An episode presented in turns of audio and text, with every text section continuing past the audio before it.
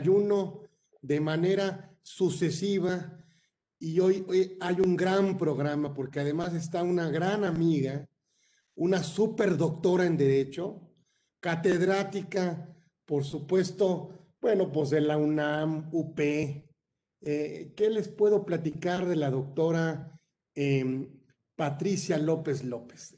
Lo que yo les platique, la verdad es que eh, es poco para cuando está con ella. A lo mejor tiene algún problema de comunicación, pero no se preocupen, hará lo, lo, imposible por conectarse. Aquí ya debe de estar, ¿sí? Eh, eh, entrando. A ver, vamos a ver.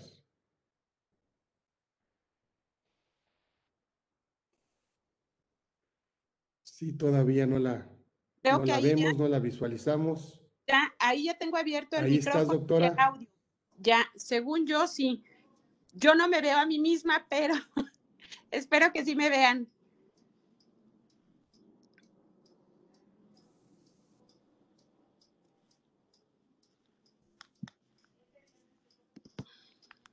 ¿Sí me escuchas, Carlos?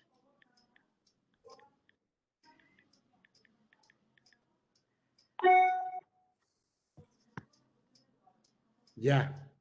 ¿Ya? Ya vemos, doctora. Ahí estamos perfectos.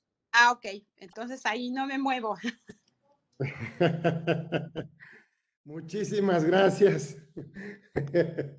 ahí no, ahí no me, ahí no me muevo.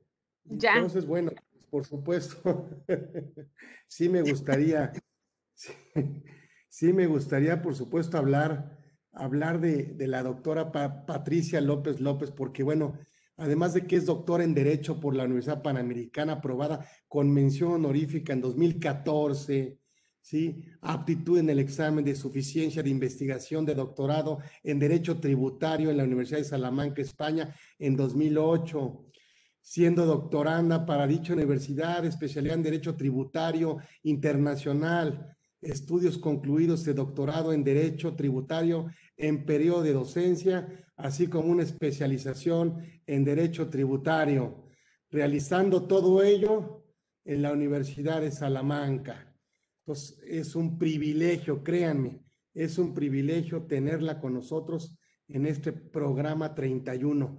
No sé si tenga algún problema para conectarse, pero ahí ya eh, eh, escuchamos, escuchamos, eh, eh, Patti, ahí estás. Yo te veo a ti perfecto. Yo no sé si yo me veo, pero digo, eso es lo de menos. la cuestión es que, pueda, que puedan escucharme, eso, con eso estoy conforme. Es tu casa, hoy tenemos otra anfitriona no llega de invitada, no llega de invitada, llega a su casa y la casa está abierta, señores. La doctora Patricia López López está con nosotros. Bienvenida y adelante. Muchísimas gracias, qué amable Carlos, como siempre agradeciéndote a ti, a Grupo Orfe, a eh, tu generosidad que nos obsequias a todos aquellos que tenemos por gusto el derecho fiscal, los temas de finanzas nacionales, los temas que son hoy y cada día lo vemos el, el elemento más importante en el escenario nacional. Es un gusto para mí, lo sabes, es un orgullo y todo el cariño que tengo hacia ti y el reconocimiento personal y profesional, sabes que es patente mi reconocimiento hacia ti. Bueno, en esta ocasión decidimos tomar un tema que decimos está muy en boga, es hacia un nuevo pacto fiscal. Y este nuevo pacto fiscal, ¿verdad?, ha estado en el escenario nacional derivado de las declaraciones que en el transcurso del año pasado han tenido lugar por parte de varios de los señores gobernadores que hoy están organizados en un grupo, ¿verdad? Hace poco me hicieron el honor de invitarme a un eh, eh, eh, mesa de trabajo, le llamaron, ¿verdad? taller ejecutivo dirigido a los señores gobernadores que están afiliados en una asociación GOAN y a través de esta, pues justamente se planteaba qué es lo que va a pasar en el supuesto, ¿verdad?, de que las entidades federativas que hoy todas se encuentran adheridas al Sistema Nacional de Coordinación Fiscal decidieran o no apartarse de dicho sistema. Es una situación que ha puesto en el escenario nacional los temas de coyuntura para las finanzas nacionales, pero por otro lado, significa el gran impulso que en un momento dado, y lo digo en ese contexto, tendrían que tomar los señores gobernadores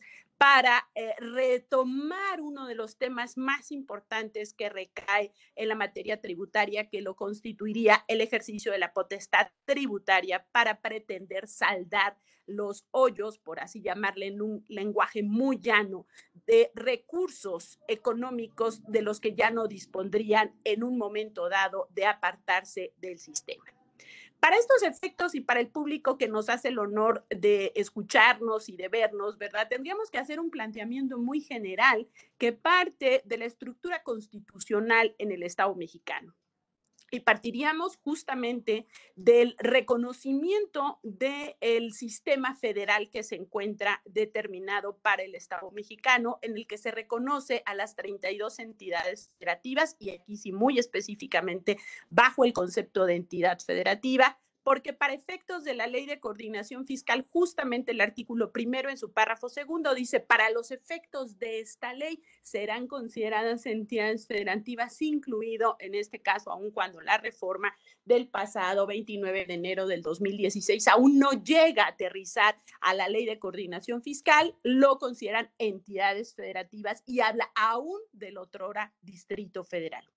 Bajo esta consideración y retomando los principios del sistema federal reconocido en el artículo 40 constitucional, advertimos que ese elemento sobre el cual subyace la construcción del Estado mexicano, pues está justamente en el concepto de un sistema federal. Y ahí retomo unas palabras y unos conceptos que me gustan mucho de un eh, politólogo belga, Lerners, que dice que el federalismo se basa sobre tres ejes fundamentales. El primero, ¿verdad? Que exista más de un nivel de gobierno y ese elemento, desde luego, que lo cumple el Estado mexicano porque tiene sus niveles subnacionales, a saber, el Estado federado, acto posterior los niveles subnacionales y desde la perspectiva del artículo 31, fracción cuarta, pues con tres niveles. ¿Por qué razón? Porque habla de federación, estados, municipios y agrega uno cuarto, ¿verdad?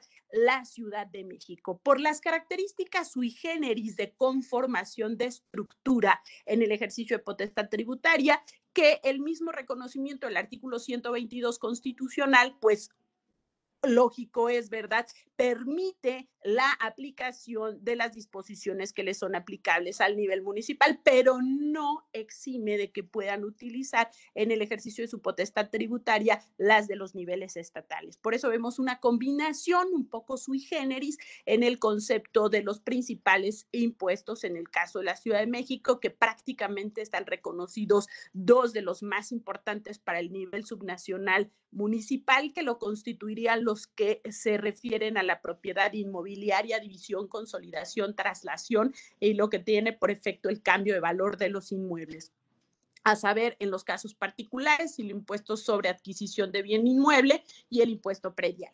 Sin embargo, por los otros restantes, en este caso, pues se retoman los que constituyen la potestad tributaria en los ámbitos estatales, a saber, el impuesto sobre nóminas, hospedaje, espectáculo público, lotería, rifas y sorteos, y el caso del impuesto sobre tenencia y uso de vehículos. Por eso denomino cuatro porque así justamente el 31 fracción cuarta lo eh, disemina en esos casos Federación, Estados, Municipios y Ciudad de México. Por lo tanto, hablamos de un caso sui generis que se conforma por una parte en el ámbito municipal, propiamente por ese reconocimiento que he mencionado del artículo 122, pero que tampoco le prohíbe el concepto, ¿verdad?, de esa conformación en el ejercicio de la potestad tributaria.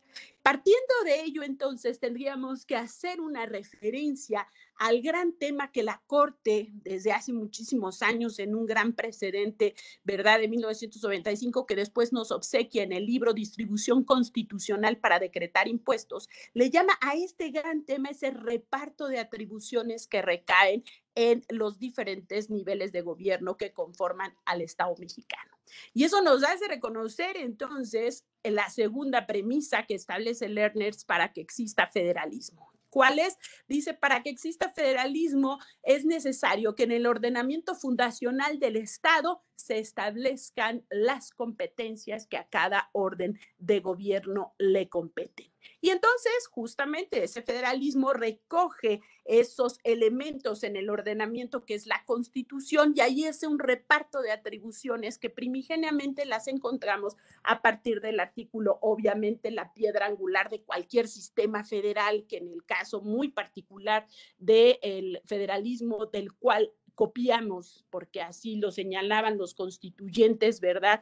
En aquella constitución de 1824, ¿verdad? Pues lo constituía la constitución de Filadelfia del 1787 con la décima enmienda en el concepto de la eh, competencia residual. Y ese concepto incluido, ¿verdad?, de la Constitución norteamericana, años posteriores en esa décima enmienda, hace referencia justamente al principio que queda depositado en el caso de la Constitución Política de los Estados Unidos Mexicanos en el artículo 124, ¿verdad? Y ahí lo que no corresponde, ¿verdad?, a las autoridades federales se entenderá reservada a los estados. Y eso nos hace después irnos al concepto establecido por el artículo 73, fracción 29.5 párrafo segundo, y me refiero muy específicamente a él, porque con independencia de que en el 73, fracción 29 estén determinadas las atribuciones exclusivas para imponer contribuciones al caso de la federación, el caso específico del párrafo segundo del punto quinto, ¿verdad? Hace referencia a que las entidades federativas participarán de los rendimientos a que se refiere justamente ese punto en los términos que la ley secundaria determine.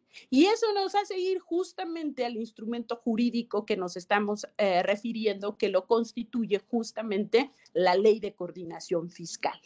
Y ahí justamente deja determinado el concepto de participaciones federales, que eso hace recipiendarios a los niveles subnacionales, en el caso del Estado mexicano, de uno de los elementos importantes que constituye justamente esas finanzas públicas de los niveles eh, subnacionales, sean estados y sean municipios, y los hace recipiendarios justamente de esos primeros recursos, porque acto posterior veremos que también existen otros recursos como los constituyen los fondos de aportaciones del ramo 33, que fueron una modificación posterior al caso específico, ¿verdad?, de la, eh, las aportaciones a partir del artículo 25, lo que hoy se conoce comúnmente como el ramo 33.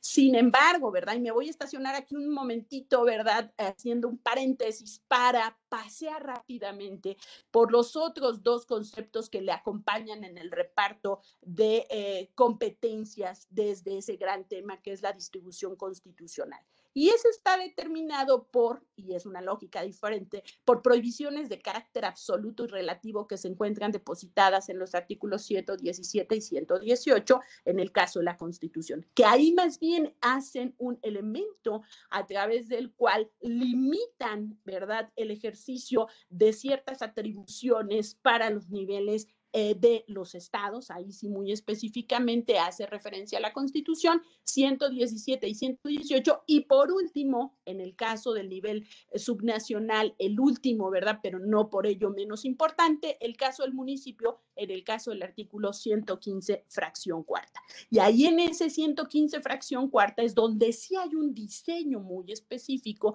de la conformación de la estructura de lo que los niveles subnacionales a nivel municipal podrán grabar. Sustento desde luego que lo es, obviamente, para el caso de los gravámenes a la propiedad inmobiliaria, que hace un momento comentaba, de la eh, división, consolidación, traslación, mejora y lo que tuviera por efecto el cambio de valor de los inmuebles un supuesto segundo que reconoce que su hacienda pública se integrará con las participaciones federales, que ya sabemos su fundamento, 73 fracción 29.5 párrafo segundo, y por otro lado, lo que obtengan proveniente de los derechos, ¿verdad? Porque ahí la constitución se refiere a la prestación de los servicios públicos a su cargo. Lejos de hacer, porque nuestro tema es hacia un nuevo pacto fiscal, no quisiera y así lo he eh, decidido, ¿verdad? Avanzar si no tocamos estos elementos que le dan justamente la base y la estructura en el concepto del federalismo fiscal, que es un tema que se ha colocado en el escenario nacional desde hace muchísimos años, pero que hoy a través de el eh, eh, el trato que se han recibido los niveles subnacionales en el Estado mexicano ha orillado justamente a los señores gobernadores, ¿verdad? Que lo empezamos a ver a través de los tres primeros que hicieron las declaraciones, ¿verdad? De a plantear un nuevo pacto fiscal. Y esto, los primeros anuncios que yo recuerde, ¿verdad? Tanto por los gobernadores, que últimamente lo ha tomado más el gobernador de Jalisco, ¿verdad? Inicialmente el gobernador de Tamaulipas, ¿verdad? El gobernador de Coahuila, etcétera, era justamente, ¿verdad? Eh, eh, advertir qué tan viable era el que pudieran o no estar en el pacto fiscal ojo con el pacto fiscal, porque por ahí tengo algunos amigos y me lo comentaba un amigo magistrado, ¿verdad? Que me decía, bueno, ¿y qué va a pasar en el caso de que decidan separarse, ¿verdad? Pero lo llevaban al extremo como separarse de la federación. Eso no es el tema que argumentan los señores gobernadores frente al trato que por eh, cuestiones de eh, carácter político, ¿verdad? De coyunturas que se presentan entre los diferentes actores políticos, entre gobernadores y titular del Ejecutivo Federal se han tenido que enfrentar, sobre todo por el tema de los recursos.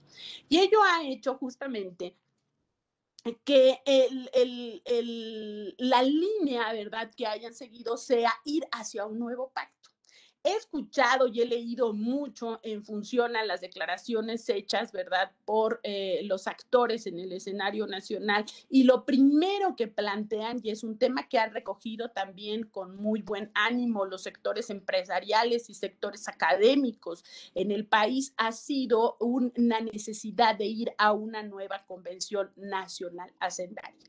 Que también ahí hay otro tema a tratar, porque si nos regresáramos un poquito a los elementos históricos, pasando por las tres convenciones nacionales fiscales, ¿verdad? Aquella inicial con el ministro J. Pani en 1925, 33 y 47, encontraríamos que esa evolución que llevó al sistema federal, que ya cristalizó como lo conocemos hacia finales de los años 70, principios de los 80, con la abrogación de la ley de ingresos mercantiles para dar paso a la ley del impuesto al valor agregado, y acto posterior entrar en vigencia la ley de coordinación fiscal que hoy tenemos vigente, pues los temas que eran importantes en aquel momento era solo el ámbito fiscal. De ahí su denominación de que fueran convenciones nacionales fiscales.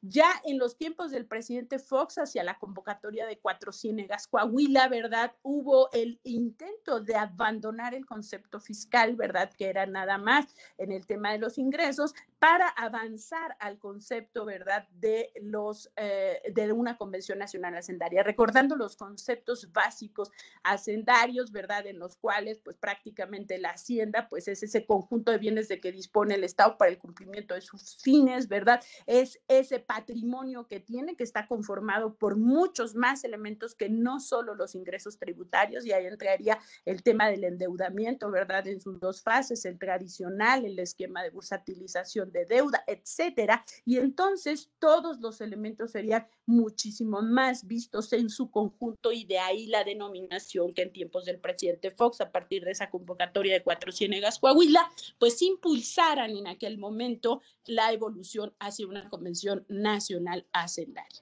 Eso lo estuvimos viendo durante eh, varios, eh, en aquellos momentos, ¿verdad? Y eh, se empezaron a hacer las mesas de trabajo para avanzar y cristalizaron algunos temas como el que hoy tenemos, que los tiempos legislativos hubieran eh, avanzado, ¿verdad? Mucho más para no volver a vivir aquellos efectos, ¿verdad? Que como decía Carlos Monsiváis, era aprender a vivir en democracia cuando los tiempos para el paquete económico eran diferentes y entonces tuvimos aquel caso de la reforma emblemática el 5 de enero de 2004, ¿verdad? Que los trabajos legislativos no habían concluido a tiempo, entonces se dieron cuenta que era muy poco el tiempo que se tenía para poder llevar a cabo el debate. De ahí que surgiera una reforma constitucional producto justamente de esos trabajos de la Convención Nacional Hacendaria, para que hoy tengamos la fecha, ¿verdad?, sacramental que el Ejecutivo presenta la iniciativa de paquete económico, la ley de ingresos, el presupuesto de ingresos y el conjunto de disposiciones fiscales que se modifican al 8 de septiembre.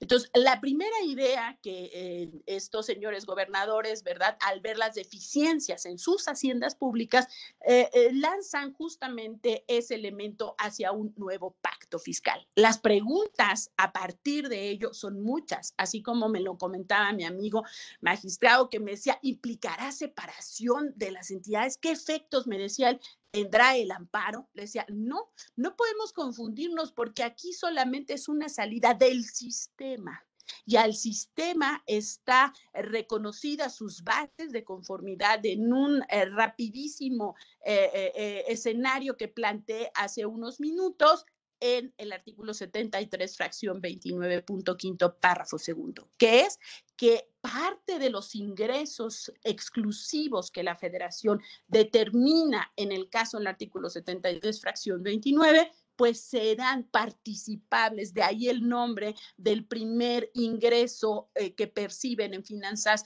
nacionales y en transferencias intergubernamentales las entidades federativas y los municipios provenientes de la federación, que son participaciones federales. ¿Por qué razón? Porque justamente así hace referencia la Constitución. Sin embargo, como dice ese, ese eh, punto quinto, párrafo segundo, serán en los términos que la ley secundaria determine y la ley secundaria que se encarga de llevar a cabo el reparto de a través de fórmulas específicas actuales en las que juegan ciertos factores de ponderación, ¿verdad? De trabajo que realizan las entidades federativas de población en la que hay que dar respuesta son justamente los que aparecen en la ley de coordinación fiscal. Entonces, el planteamiento de si ¿Qué es lo que pasará con las entidades? Pues prácticamente tenemos que verlo en el marco de la ley de coordinación fiscal. Y así la ley de coordinación fiscal en su artículo décimo plantea tanto la llegada y la incorporación que se conoce como la adhesión como la salida, que también en el caso de la salida pues tendrá que, como en el caso, ¿verdad?, de la incorporación, pues ser eh, publicado en el periódico oficial de la entidad federativa. Se aplican los mismos supuestos, ¿verdad? En el caso, ¿verdad?, de que el artículo décimo lo prevé, las entidades que deseen adherirse al sistema nacional para recibir participaciones que establezca la ley, lo harán mediante convenio que celebren con la Secretaría de Hacienda y Crédito Público, que deberá ser autorizado o aprobado por la legislatura. Pero dice también, de igual manera, en caso de separarse del sistema, deberá ser publicado eh, tanto en el diario oficial de la federación como en el propio periódico oficial de la entidad que deje de estar adherida. Pero aquí la pregunta sería, bajo el concepto de nuestro tema que nos ocupa hacia un nuevo pacto fiscal, ¿Qué conservarán? ¿Habrá garantías? ¿Qué establece? Hay un elemento que desde la perspectiva del elemento contrastado constitucional versus la propia ley de coordinación fiscal, el último párrafo del artículo décimo les prevé un supuesto, ¿verdad? Como yo le llamo garantía, en el que las entidades que no deseen adherirse, y así lo establece la norma, al Sistema Nacional de Coordinación Fiscal participarán de los impuestos especiales a que se refiere el punto quinto de la fracción 29 del 73. Con ello, ¿qué quiero decir? Si yo veo en la ley de coordinación fiscal cómo se conforma el elemento que les reparten a las entidades federativas es la recaudación federal participable, a partir de la cual, ¿verdad?, se conforma ese Fondo General de Participaciones con 20% de la recaudación que se obtenga por todos los impuestos, los derechos de extracción de minería, dice la ley, disminuidas las devoluciones. Pero al pasar de los años, ese artículo fue modificado y en una de las reformas también importantes hacia el 9 de diciembre del 2013, ¿verdad? Que coincide con la reforma importante del anterior titular del Ejecutivo Federal, cuando se incorpora el RIF, etcétera, justamente tenemos que también ahí hubo modificaciones importantes y hay una modificación al artículo segundo en el cual también saca ciertos casos. Con ello quiero decir que se ha mermado mucho la base de la cual se obtiene el Fondo General de Participaciones. Y un caso emblemático que tiene como antecedente también los tiempos del presidente Fox, pues lo viene a constituir que ya no considera los ingresos provenientes, ¿verdad?, del título cuarto, capítulo primero de la ley de renta, que me estaría eh, refiriendo básicamente a lo proveniente de los trabajadores de los niveles subnacionales, eh, de los municipios, pero también agrega el caso de la federación. Aquí habría, y yo tendría un comentario muy particular en el elemento de que se disminuyen. ¿Por qué efecto? Pues porque ya se los había dado desde hace muchísimos años también a través de un decreto de estímulos, ese decreto del 5 de marzo también de 2003, en el cual fue un borrón y cuenta nueva para aquellos adeudos que tenían entidades federativas para con la federación y en aquel momento había significado un elemento importante para aquel titular del Ejecutivo Federal en el que había tenido que tomar una decisión para sanear las finanzas de los niveles subnacionales que hasta esa fecha nos colocábamos en 2000 no habían sido tan relevantes. ¿Por qué razón? Pues porque era una práctica con una misma hegemonía de un partido en el poder, ¿verdad? De nueva cuenta, este tipo de problemáticas y los anuncios que hoy hacen los señores gobernadores a partir de esta administración, pues tienen que ver mucho con los problemas de aprender a vivir en democracia y que las mismas ideas, ¿verdad? Y los mismos tratos, pues ya no se dan a los gobiernos que pertenecen a los mismos grupos o partidos políticos. Entonces, esto ya había venido gestándose durante muchos años, ¿verdad? Pero vuelve a cristalizar ahora y entonces los señores gobernadores lo que señalan es primero eh, eh, tratar de convocar, y aquí sí hay mucha aceptación por muchos de los sectores, eh, lo he comentado, tanto a nivel de gobierno como a nivel empresarial, ¿verdad? Ha habido declaraciones por parte de la Coparmex, ha habido declaraciones también por varias instituciones, ¿verdad? Que se convoque a una nueva Convención Nacional Hacendaria. ¿Qué sería? Pues en esa Convención Nacional Hacendaria,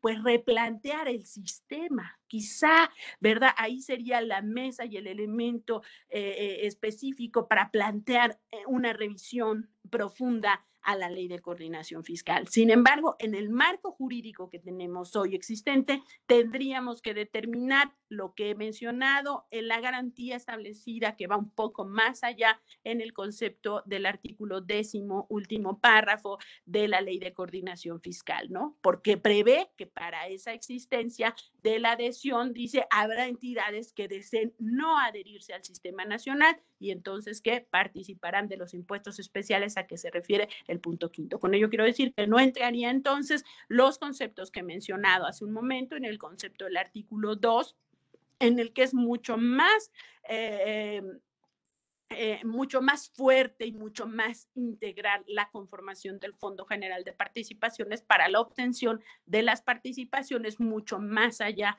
de lo establecido por el artículo 73, fracción 29, que nada más se refiere básicamente a lo que provienen de los especiales que tiene su fundamento, obviamente ya de aplicación real en el caso de la ley del impuesto especial sobre producción y servicios. Hasta ahí el primer, digamos, escenario. Ahora, en el taller ejecutivo que me invitaron a participar hace un par de meses, ¿verdad? Por parte del Instituto de Investigaciones Jurídicas, pues se plantearon varios escenarios.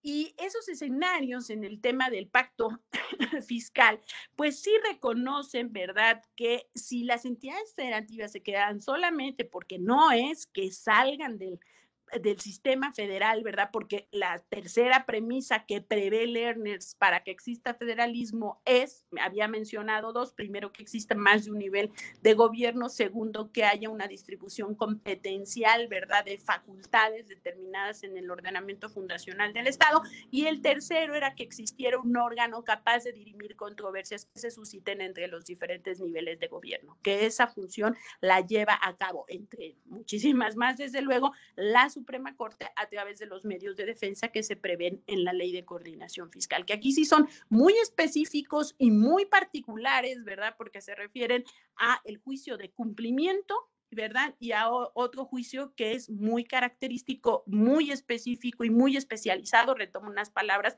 que ayer comentaba con un agente de la Procu Fiscal Federal, ¿verdad? Que serían un medio de defensa específico contra la declaratoria por la que se deja de estar adherido que la propia ley de coordinación fiscal refiere que estos medios de defensa se tramitarán en los términos de eh, la ley reglamentaria, las fracciones 1 y 2 de 105 constitucional, que no sería controversia ni acción, sino con la propia denominación que la ley de coordinación les hace mención a aquellos sujetos que puedan, sujetos no diría tantos sujetos, de aquellos destinatarios de esa afectación, porque aquí no vemos hasta este momento particulares, ahí ellos tienen otro medio de defensa que sería el recurso de inconformidad del 11A de la ley de coordinación fiscal, si no me quedaría con el juicio de cumplimiento y el juicio frente a la declaratoria por la que se deja de estar adherida al Sistema Nacional de Coordinación Fiscal. Entonces, ahí vimos que también a ese, esa característica del federalismo que plantea Lerner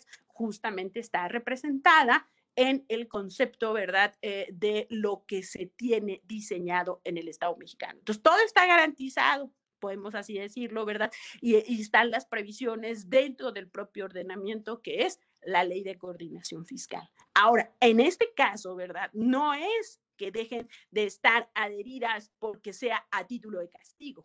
Ellos son los que quieren separarse, ¿verdad? Entonces, ¿con qué se quedaría? Pues se quedarían solamente eh, hasta este momento, ¿verdad? Con la garantía establecida a que se refiere justamente el artículo décimo. Pero diríamos, ¿y qué pasaría con los demás recursos. Hay muchos recursos provenientes de estar incorporados al sistema. Aquí menciono los primeros, obviamente, correlacionándolo con su fundamento constitucional, como lo es el, el artículo 73, fracción 29, que da origen a las participaciones federales, que serían las primeras transferencias intergubernamentales que en un sistema federal se transfieren del eh, sistema, digamos, eh, del centro hacia los niveles subnacionales. Pero también también habría otros, como son los fondos del ramo 33, y esos fondos del ramo 33 pues merecen también un tratamiento específico, ¿verdad? Porque son a través de los cuales se crearon ya a finales ¿verdad? De los años 80 perdón, de los noventas para dar justamente un paso hacia un eh, federalismo diferente, que sería un federalismo eh, eh, que tiende a la descentralización del gasto. Y se crearon aquellos fondos, ¿verdad? Recuerdo los las dos principales elementos de transferencias intergubernamentales en este caso, que serían a los sectores de salud y educación, que también hemos visto una gran evolución en este tiempo, ¿verdad? Porque inicialmente pues estaban los dos básicos, el Fondo de Aportaciones a la Educación Básica, ¿verdad? El famoso FAEP, que se transforma también en la reforma 2014 al Fondo Operativo de la Nómina Educativa y también teníamos los de fondos de salud, acompañados de otros como el Fondo de Aportaciones a la Infraestructura Social, ¿verdad? El FAISO, el FOSEC para temas de seguridad, etcétera. Esos recursos también se verían mermados en caso de una separación del pacto fiscal.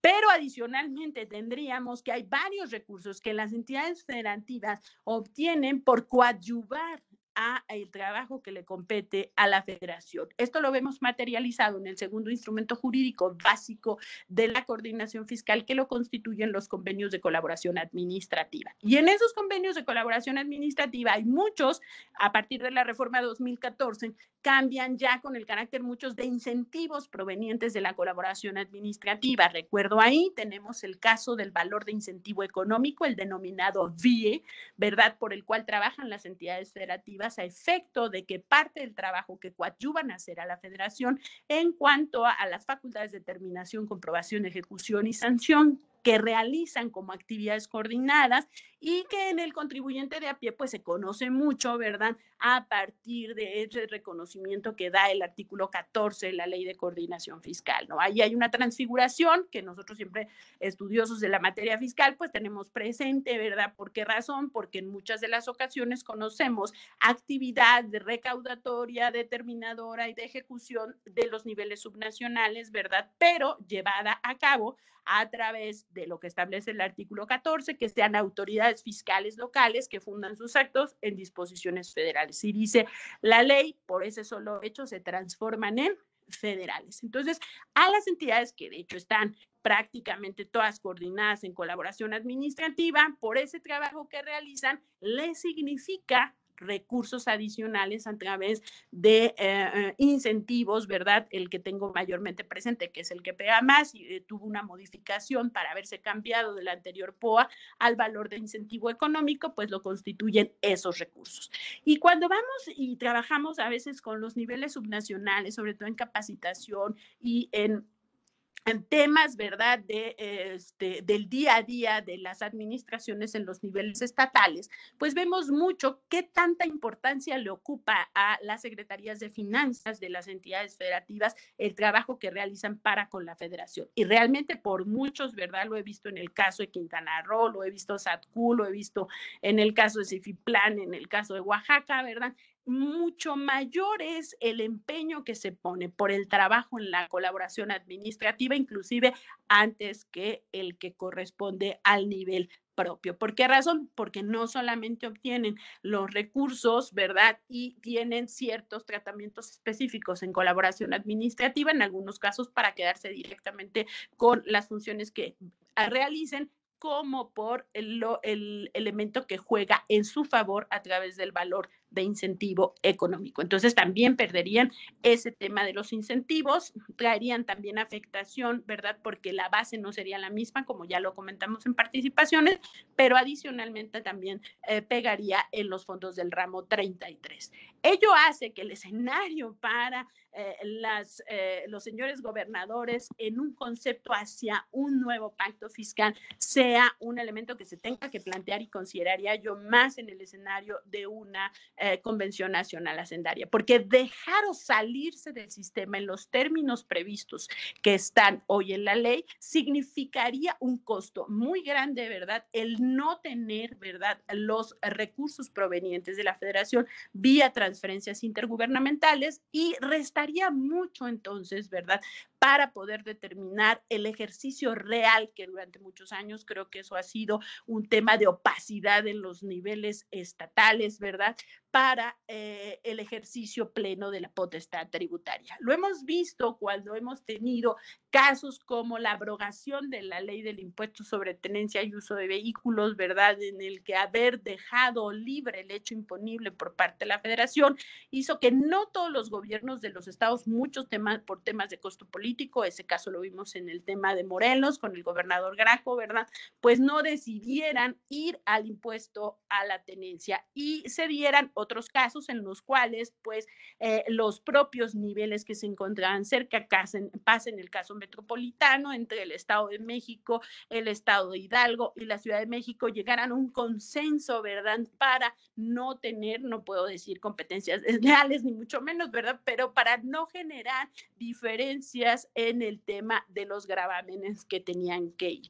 Pero esto cuesta mucho, ¿verdad? Porque hay que poner consensos en la mesa para saber y poder determinar, ¿verdad? Las decisiones que durante muchos años han quedado en la opacidad por los señores gobernadores, simple y sencillamente porque hay una preferencia a ser eh, eh, eh de transferencias intergubernamentales y eh, una dependencia, diría yo, bastante pronunciada de la federación hacia los niveles subnacionales en el Estado mexicano. Eso ha generado justamente el no crecimiento, algunos demandan mucho en ese foro que me tocó acudir y que he comentado tanto. Había una propuesta por ahí, creo que la traía alguno de los organismos de colegiación eh, de abogados, ¿verdad? De incentivar que eh, las, eh, los, el tema del cobro de la imposición en el impuesto predial la asumieran los niveles estatales. A mí ya no me parecía tan novedoso. ¿Por qué razón? Porque ya la propia ley lo había contemplado, la ley de coordinación fiscal, en la medida que hace elegibles a los municipios, en la medida que hayan suscrito un convenio de asunción de cobro del impuesto predial. Y ah, para los municipios, desde que se incorporó, ¿verdad? Era muy atractivo. ¿Por qué razón? Porque si suscribían, los hacía municipios elegibles y juegan con un elemento con, de ponderación mucho más importante en la fórmula del artículo 2A.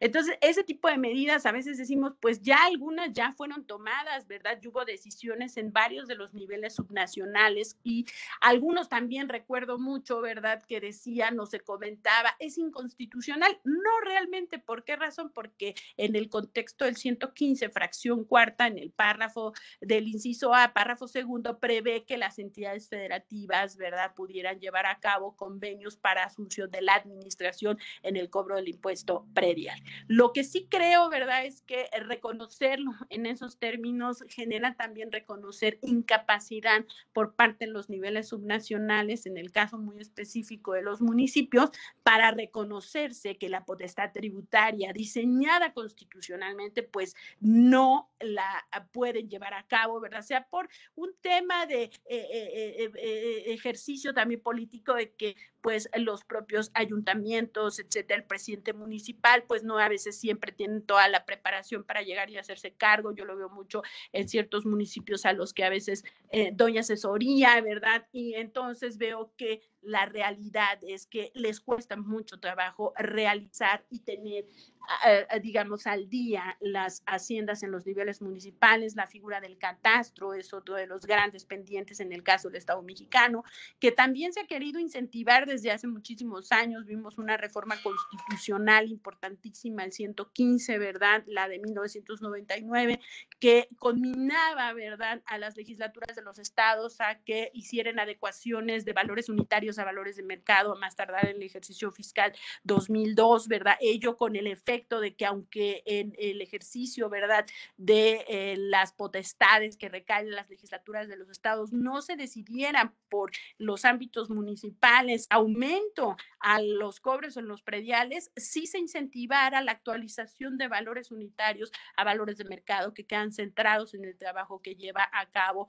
los, eh, eh, el catastro, ¿verdad? Que es una figura que obviamente es de las más importantes para poder fortalecer esas haciendas. Sin embargo, vimos que no fue el éxito que se había pretendido, ¿verdad?, obtener. Hubo muchísimos temas que cayeron en temas de inconstitucionalidades, lo recuerdo, ¿verdad? Y no fue quizá la mejor decisión para conminar a eh, hacer eh, modificaciones que tuvieran por efecto el fortalecimiento de las haciendas municipales. Creo que sí debe ser ese hacia un pacto fiscal, un replanteamiento en una convención nacional hacendaria en la que sobre todo se pongan sobre la mesa el ejercicio real de las potestades tributarias en los niveles estatales y en los niveles municipales, realmente con esa asunción de responsabilidad que recae en ese reparto de distribución competencial a que se refiere la Constitución. Ahora, hay temas muy novedosos también que no podemos soslayar. Hubo una controversia constitucional súper importante resuelta el año pasado, la 56-2017, perdón, 2019 fue en la cual... Eh, eh, yo diría que es una gran oportunidad para las haciendas públicas de los niveles estatales. No habíamos visto el tratamiento, ¿verdad?, eh, a esta controversia 56-2017, ¿verdad?, de las sesiones emblemáticas del 11 de febrero de 2019, del 7 y del 11, ¿verdad?, en el que a la Corte le mereció el análisis de los impuestos ecológicos que ya habían sido... Eh, eh, legislados en el caso del estado de Zacatecas, ¿verdad? Y el trabajo que hizo la Corte justamente para el análisis, que lo primero que tenía que discernir era si eran sanciones o realmente cumplían con un efecto de resarcimiento del daño. En el caso de los impuestos ecológicos, creo que el trabajo está hecho y sobre esos elementos de potestades tributarias pudieran ahondar justamente las entidades federativas hoy que son tan ávidas de recursos, pero creo que en el escenario de una convención nacional hacendaria que implique a todos los niveles de gobierno y a los sectores que están involucrados. Y solo así creo que podría ser una toma de decisión de ir hacia un nuevo pacto fiscal en el sentido que eh, lo han manifestado los señores gobernadores y fuera un tema de separación. Y ojo que vuelvo a retomar el concepto, no es separación de la federación, es solo una separación del sistema nacional de coordinación fiscal, que eso queda debidamente previsto en las disposiciones posiciones eh, que hasta hoy tenemos vigentes en el caso de la ley de coordinación fiscal. Pero sí es un elemento de repensamiento. Eh, sugerencias, creo que hay varias, ¿verdad? Pero tendría que tener ese ánimo también para salir de la opacidad y hacer un verdadero esfuerzo en el ejercicio de las potestades tributarias que tienen los niveles estatales. Carlos, no sé si quieras eh, eh, y comentar algo.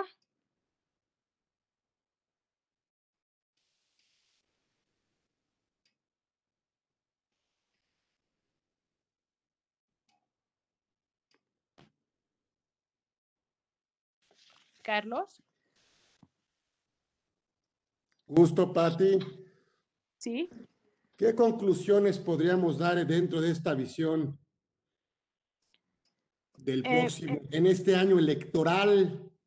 Eh, pues mira, mucho está centrado sobre la decisión que tomen los gobernadores, ¿no? Si siguen eh, propugnando por una separación del sistema, pues primero hay un costo importante porque Ah, eh, lo mencioné mucho a lo largo de esta síntesis, el tema resulta complejo y es a veces un poco difícil plantearlo.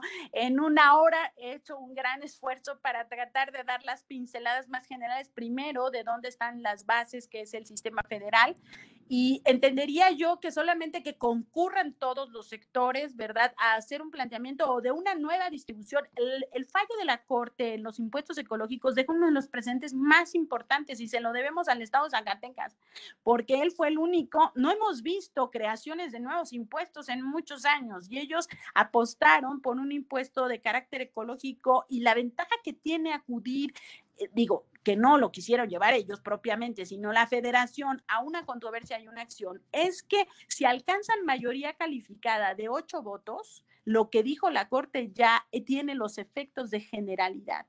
Y ese elemento pues les da una cartera, yo diría, abierta y validada por el Poder Judicial para repensar los hechos imponibles sobre los cuales podría recaer. Porque la imaginación del legislador en el ámbito de las entidades federativas, desde luego que es muy eh, poco y es muy pírrico. Vemos con tibieza el impuesto sobre nóminas, que es el rey en los niveles estatales. ¿Verdad? La, a eh, lo que graba la erogación al trabajo personal subordinado en algunas eh, entidades, caso el Estado de México en el 56 lo tenemos, pero no califica la subordinación. Ahí vemos que hay esquemas de planeación para saber dónde te conviene más establecer una sucursal, establecer una empresa. Digo, lo vemos en los corporativos grandes. Nestlé lo tienes aquí en la ciudad y la parte restante lo tienes en el Estado de México y la configuración de los hechos imponibles es diferente a saber si uno castiga la erogación al trabajo personal subordinado y en el caso de las plantas que se encuentran en el Estado de México lo tienes contra el caso del hecho imponible, erogación al trabajo personal sin calificar la subordinación. Y traes elementos de extraterritorialidad. Y traes elementos de que si no das a conocer el monto de la nómina, entonces te van a aplicar a, eh, a valor factura descontándote el IVA. Entonces, hay un elemento en el que sí hay diseño, pero son escasos muy escasos en el caso, por ejemplo, del impuesto sobre nóminas, ¿no? Es muy. Hospedaje es otro de los grandes que ha pegado mucho con los casos de plataformas electrónicas a través de Airbnb que los propios niveles subnacionales han tenido que hacer frente, caso de Quintana Roo, a través de su figura de SATCU, ha tenido que tomar decisiones específicas para saber, ¿verdad?, y sentar a las plataformas electrónicas a través de esta contratación de otorgamiento, uso, goce temporal de bienes que le ha pegado mucho al sector turismo y también el caso de la ciudad, pero no es el común y ves eso, ves tenencia con una opacidad en que en unas entidades sí y en otras no, y eso le costó un elemento importante de pérdida de recursos provenientes de eh, la coordinación fiscal a los niveles eh, estatales. Y los otros me quedo con loterías, rifas y sorteos y con espectáculos públicos. Prácticamente es nada. Y hay entidades federativas que tienen una dependencia de transferencias intergubernamentales, casos muy específicos en estados del sur del 96%. Entonces, el predial, ah, el predial. Pero ese te juega en el nivel municipal. Y si ese es, suscribiste convenio, como lo comentaba hace un momento en el concepto de la ley de coordinación fiscal para ser elegible el municipio, pues el municipio tampoco lo está percibiendo directamente porque lo asume el nivel estatal. Y el nivel estatal también coadyuva a llevar a cabo la colaboración administrativa. Entonces, el que tiene más cargada las atribuciones de determinación, recaudación, comprobación y ejecución, pues por natura es el nivel estatal, porque hace lo suyo hace por, por la colaboración administrativa y asume en algunos casos del el cobro del predial Entonces, creo que también es un tema de responsabilidad de atribuciones en cada uno de los niveles de gobierno. Eso creo que sí tenemos que tenerlo muy en cuenta. O sea, tienen que mejorar sus sistemas, en el caso los municipios, propugnar por sus actualizaciones de sus catastros. ¿Para qué? Para que tengan valores actualizados y esa sea su fuente de ingresos y hay una menor, no digo menor, porque tampoco digo, cuando ves casos de 96%, 90 y tantos por ciento, pues realmente dices, hay una dependencia terrible de las transferencias intergubernamentales. Entonces, poco hacen por el ejercicio de sus potestades tributarias y el tomar una decisión de una salida del pacto fiscal, lo primero que se tiene que tener presente es la asunción real y efectiva de las potestades tributarias en los niveles subnacionales. De otra forma, solamente quedaría en el discurso, en el discurso de decir, oh, este, está la separación. Sí, pero ¿qué tan viable es? Para una entidad federativa tomar esa decisión. Y habrá que verlo como un tema de transición también, porque hay que hacer un corte de caja entre las transferencias. Al provenir de los eh, ingresos estimados, ¿verdad? Pues los calendarios de administración de fondos a través de los cuales se les provee de esas transferencias intergubernamentales a los niveles subnacionales en el Estado mexicano, pues van a veces sobre elementos adelantados. Entonces puede ser que tengan más ingresos, ¿verdad? Que correspondan, quizá a veces lo, lo manejan a través de compensaciones que se dan cuando los adelantos que están programados, ¿verdad? Son más altos contra elementos, por ejemplo, cuando cae la recaudación. Entonces, esos cortes de caja, creo que habría muchísimo por tratar y abordar. No son temas sencillos, afectan a las finanzas, diría, públicas nacionales y replicarían sobre las finanzas de los niveles estatales y municipales. Creo que son decisiones de Estado y creo que lo primero que sí lo han hecho a través de ah, varios... Eh, eh, eh, eh, conjuntos, ¿verdad?, de, representantes en los sectores empresariales. He visto declaraciones por parte de Coparmex, ¿verdad?, en el sentido de que sí es necesario ir hacia un nuevo pacto fiscal y el resultado solamente puede darse a través del consenso de los diversos sectores en el país y a través justamente de lo que originaron y fueron los motores que impulsaron los cambios en el país en la evolución tributaria, que sería una convención nacional con el concepto que hoy aplica a partir de 2003, que son convenciones nacionales hacendarias.